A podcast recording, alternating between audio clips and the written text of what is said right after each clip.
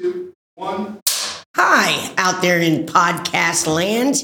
I'm Kelly Rai. This is Natasha. We're from Operation Frontline Families, and this is Caregivers Uncorked. Hi, Natasha. Hi, Kelly Rai. Last week, we let you all know she was coming. She is our third person that makes up Operation Frontline Families. And today we're going to talk about substance use and substance abuse and just different kinds of addictions that we see in this space. Oftentimes, we think of the veteran and frontline family member who has the addiction or substance use issue. However, a lot of times it's the caregivers. And that's because of what they go through taking care of the veterans. Have to have escapes somehow. Yeah. Apparently, y'all talked about sex last week. Which can be an addiction. And it can be an outlet. But then if it's the outlet, it, runs into being an addiction. Yeah. And Kelly is our expert in addiction. Well, that's kind of a broad, I work in the substance use disorder field. I also have personal history with addiction. Yes, I do. And that's not something I keep secret. So like a lot of times on our restorative weekends, my part with the caregivers is talking about substance use. And when we do our restorative weekends, Kelly, what are some of the issues that come up as far as addictions with the caregivers? Actually, I think the biggest issue when speaking to caregivers about addictions is that they do not either, one, they don't think they have addictions. Two, if they do have addictions and know it, they do not want to say that they do. It's very, they deal with a lot anyway. So then to say, well, on top of all of this, I'm also addicted to my Xanax is hard for many of them to say. Right. Which makes sense, especially like if they're enrolled in the caregiver program with the VA, because I think people would think, trouble. Right. How can you caregive when you're like high out of your mind all the time or sleeping from sleep meds or sitting in front of a computer looking at porn or whatever. People that don't do drugs and don't know about addiction, just because someone has an addiction to a certain substance does not mean that they're high. People that are addicts, actually, they don't get high, which is why they keep using because they're trying to get high again. It's also let's say you're locked up in your house caring for someone 23 out of 24 hours. You have to have some kind of outlet to make you be able to get through that. I think that's where it comes from. I think that's where it comes from. And then lots of times you said they don't know that they. I don't know. I don't know if I say they don't know. They don't realize. Okay. So what would help someone realize that maybe there is an issue with whatever addiction they have? If you like to drink and you drink every single day, that's the beginning of an issue. If you like to drink and you drink at breakfast, definitely an issue. Or even if you wait until lunchtime, but you drink all day long, it's an issue. And I think that's with anything, not just drinking. Right. And I think a lot of times, too, when it starts impacting your everyday life, whether it's your work, your caregiving role, your family dynamic, anything. If you have an addiction and you are a caregiver, then it is affecting every single person in the household. Bank on that. Whether they realize it, whether you can rest assured that that's an issue. And do you think a lot of times that maybe our caregivers, they may not have an issue at first, but the veteran or first responder does, and they maybe also start doing whatever that person's doing? And it could also be that maybe the veteran doesn't have an issue, and maybe the caregiver doesn't have an issue in the beginning, but then again, remember, they have someone's lives in their hand every single day. and they feel like, okay, if I do this, if I don't do, I'm keeping this person afloat. Well, that weighs on you very heavily. So who's keeping you afloat? Line of coke here and there will keep you afloat, right? Yeah. I mean, you know, Xanax here and there to make you slow down keeps you afloat. And then also, I think the easiest misconception in our space is there are a lot of our caregivers that have prescription medication. Absolutely. But that is one thing that can definitely be abused. That's probably the most abused substance is the things that we get legally. And then you have to look at that. Of course, I work in the community, y'all. I deal with people coming in off the street that want help with their addiction. But it's still kind of the same. So Joe might have been in a car wreck and he was given Percocet and he loved it and he kept taking it. And then the doctor wouldn't give it to him. And then he goes and gets a Percocet on the street. And then the Percocet's actually fentanyl. So, I mean, there's a lot of danger, whether it's street drugs, prescription drugs, it's, you know. It's a huge cycle that. Absolutely. Absolutely. And so if you could think of anything to tell our caregivers as far as watching for those possible signs of addiction or making sure when to reach out for help, you know, what? Reach out for help the minute you think you might be in trouble. That's really, I mean, just remember that every single day. And like I said, people don't realize that they have an issue sometimes. It may not feel like an issue because you feel good. It gets you through and it makes you feel good. And you go to sleep and you get up tomorrow and you start all over. But if you can't do that on your own steam or your own stamina and your own willpower, then there's a little bit of an issue there. And outside of drugs and alcohol, food, we brought up other things. Food, sex, shopping.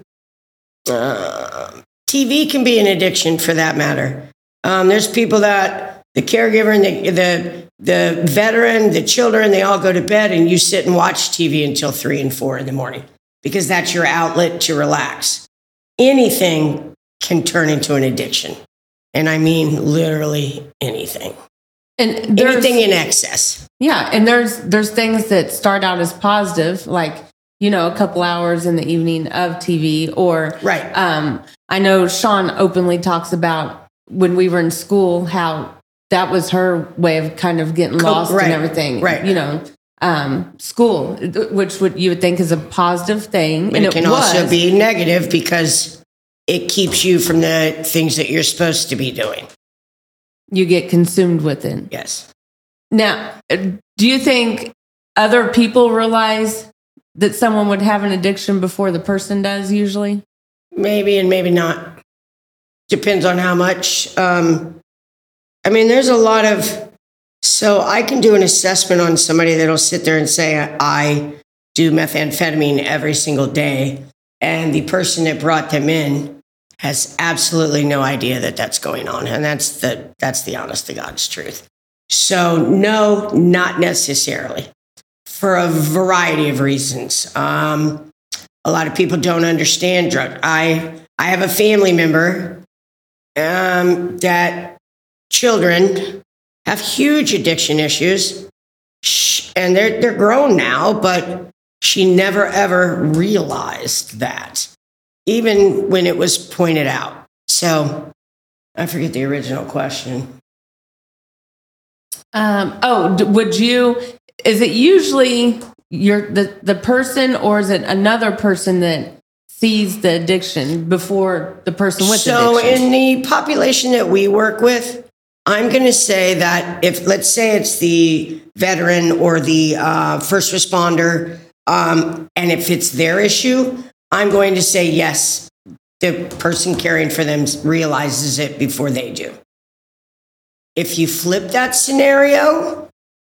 I would probably say that the veteran or the first responder would not see that in the caregiver because that's not what they're looking for in the caregiver. They're looking for somebody to, you know, help them with everything else. And as long as that's being done, I'm not sure that they would even notice that. Them. I'm not sure. Everybody is different. And then I know you talk a lot about in our restorative weekends, how, and you can speak on this, sustaining total abstinence from is not. So here's my take on you. If you want to be in recovery, you cannot have anything, regardless of what your drug of choice or your activity of choice is that you can't have any of that. I'm not 100% on board with that. That is exactly what AA and NA, they will tell you, you can't do anything. I don't believe that. I think that there are people that, let's say their issue was with cocaine. And when you have an issue with cocaine, you do like to drink because then you can equal those two out. But that's not to say that a person whose addiction is amphetamines can't once in a while smoke pot. Smoking pot's not automatically going to make you go back and do amphetamines. I think people know their limits.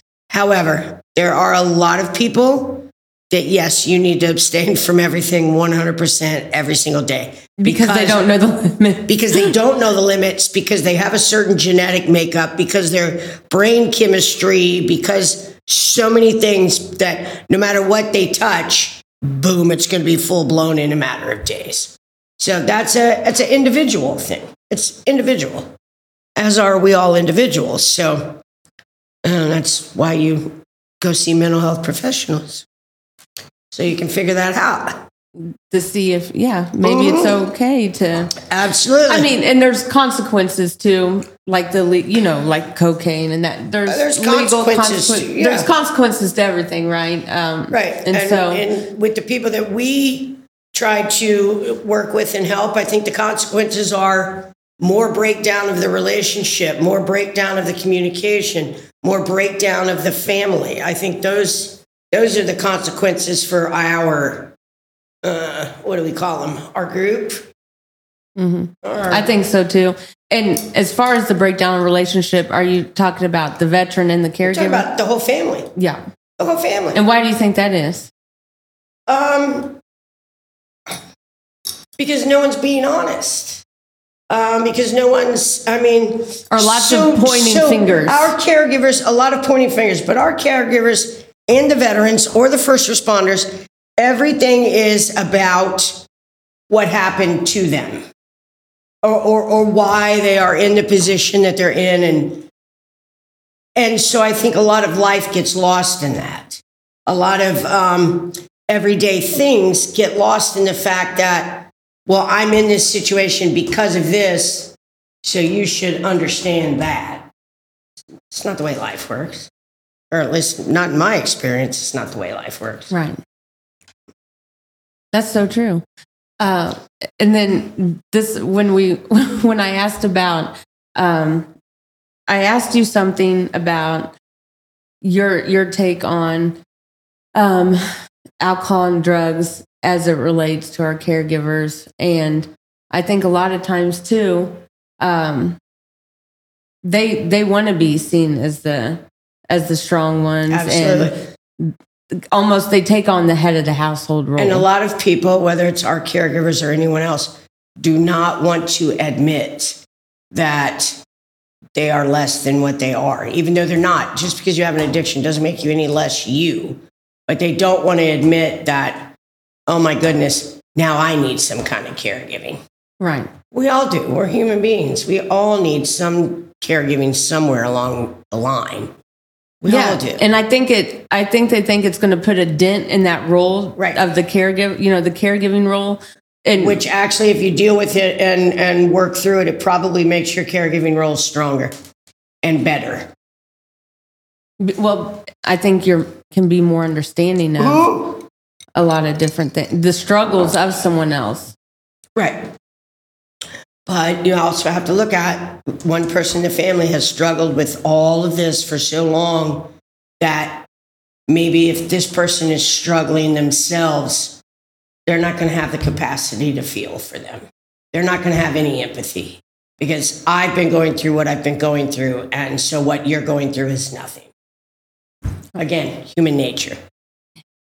It's human nature.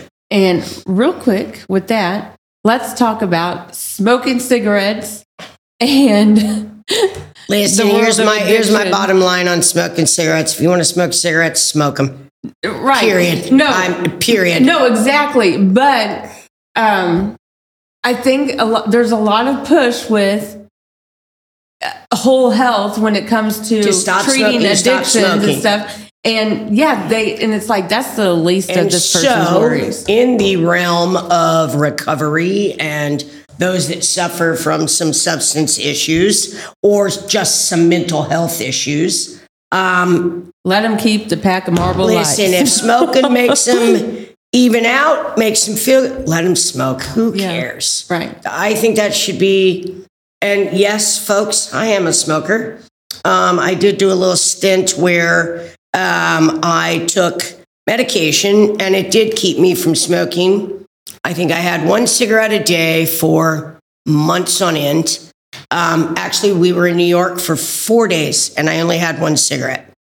However, that medication is $300 a month. I got a very glamorous picture of you smoking that, by the way. I know, it was good. That my health insurance paid for it because they want me to not smoke.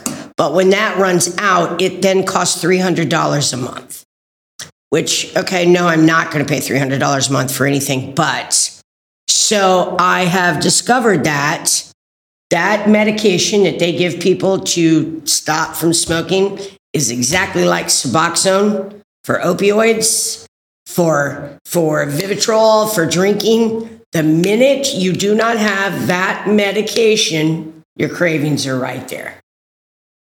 So smoking medications is not something that federally gets taken care of. Suboxone does. The government's got money to pay for Suboxone because they don't want opioids to be as bad as they are.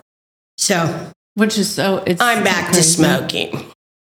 No, that is crazy how our government and just a side note and insurance companies really control all of this. You know. I don't, if somebody wants to have to smoke, if that's the most that they're doing, don't bug them about it. Light it up. Don't bug them about it. And some marijuana. We're not going to discuss that one because that's a whole nother thing. Cause if you're on good medications, smoking pot can counteract that. Now, people that don't have any medications and they smoke a little pot because it does even them out, totally get it. But that's a thing for them and their doctor to discuss.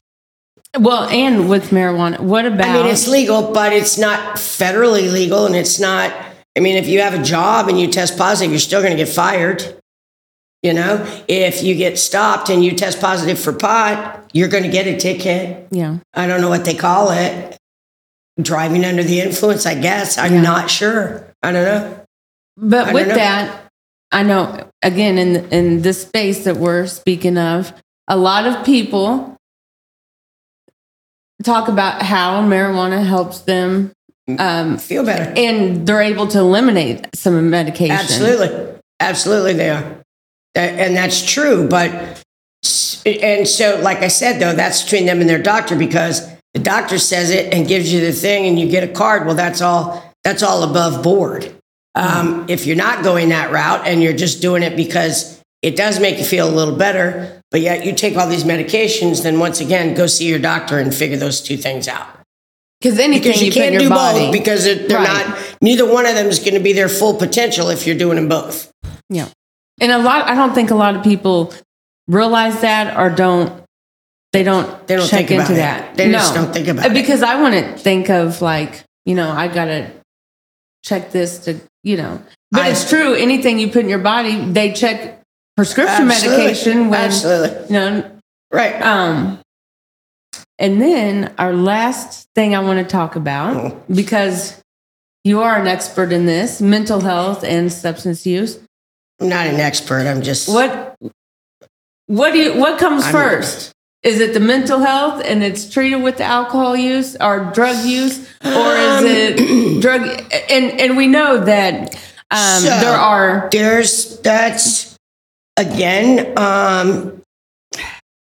if you were to just base things on what goes on out in the streets, I'm going to say that mental illness brings on a lot of the drug use. If you're going to look at the big picture, though, so I do not have a mental illness. I do not have a diagnosed mental illness. I know I do not. But yet I was an addict. And so some people are just, well, I am an addict, but some people are just predisposed for that. You can't really... you can't really say which comes first. Or maybe it's more individualized. It is, but I think a lot of society's issues actually stem from the lack of mental wellness. Because if you're not mentally well, you do end up on the street. You do end up losing everything. You do end up doing drugs because that's all you got. That's all there is to do when you're out on the streets. However, I have assessed quite a few people that live out on the streets and do no drugs. So it's, I don't think you can say which comes first. Just like the chicken and the egg, they've never solved that debate either. Right. I don't think. They've never solved that. No, and we don't know which came first. Well, and I think it's a lot of personal opinion of, is it? It is. And I think it can go both ways, though, too. Absolutely, it can. You can start doing drugs. You don't have access to medical care. Right. You can just start out partying, and then you end up just, getting high all the time. And yes, eventually that does end. That does make you have some kind of mental health issues. It right. can't help but. And also depending on what drug it is that you abuse every day. There's some drugs out there that literally eat your brain cells. So when you're losing brain cells, your mental health is not too good. But, there's also people I think that's more individual. But society as a whole, I think if a lot of the mental health issues were addressed better, then a lot of the repercussions from that might lessen in society. It might. Yeah. And then there are people that have drug-induced psychosis. Absolutely. From losing the brain cells and doing so dang much. Years later. You could have some heavy drug use every day for, let's just say 30 days, and then boom, you stop. 4 years later, you could go into a complete, full psychotic breakdown and not realize what it's from. And that, that's what it stems from. We're humans. We're all different. And you said earlier, you're like, I have no diagnosis of anything. I don't. I don't. So are you you're like one of the unicorns in this space because not a unicorn. You talk about, you had a great life. You had a great childhood. I did. Mom and dad that were together that loved you, everything. Yep. Private school. Yep. Great brothers. Yep. I could possibly have a little PTSD from the stuff that all of that caused, from children that weren't, little things. But as far as, major depression or generalized anxiety or I'm extremely well-rounded, which is why I can work in the population that I do. Well, and I think having that lived experience and the professional experience, I think really makes you a powerful person in this space. I think having lived experience helps you help others. Oh yeah. It just because you can empathize a little bit more. Absolutely. Okay, well, Kelly Rai, we are on our last couple minutes of our podcast. And in the last couple minutes, we do our shit chat. Okay. So what's some shit as far as this space and in this subject that we talked about that you feel like needs to be put on the table? I think the shit that needs to be put on the table is people need to be more honest. That's my first thought. Because if you're more honest, then, you know, life's a lot easier to deal with. What's my second shit thought?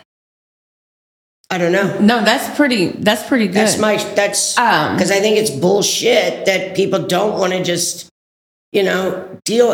And I don't just mean deal with your own self. I mean, like, how many people have some authority and they just put the shit under the rug?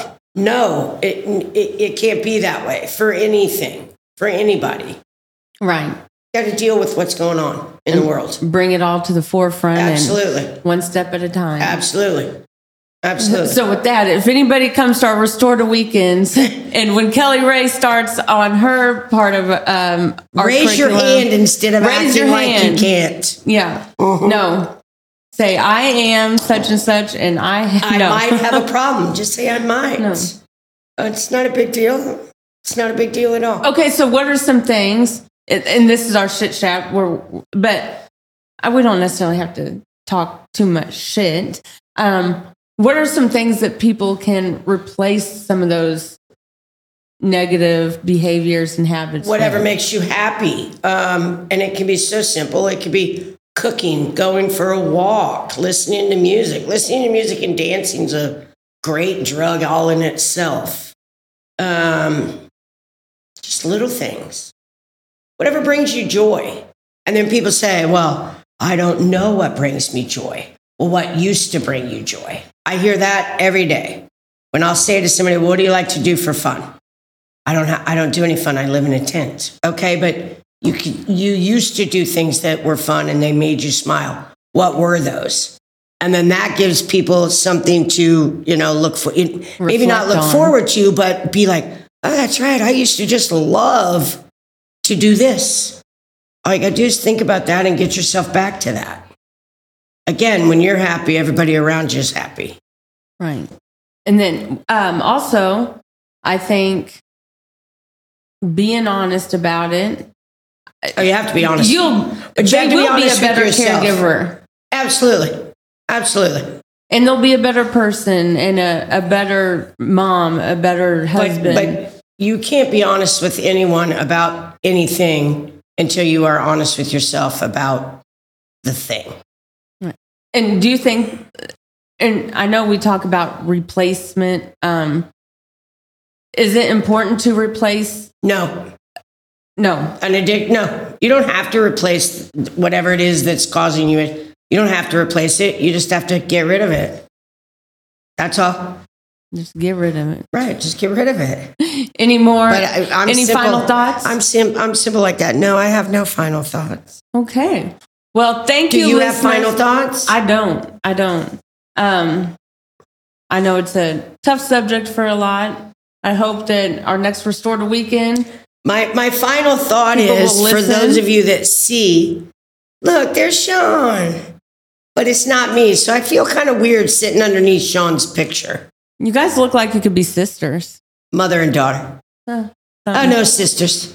Yeah, she's sisters. Close enough in age to be sister. Yeah. You could be my daughter. She'd have to be my sister.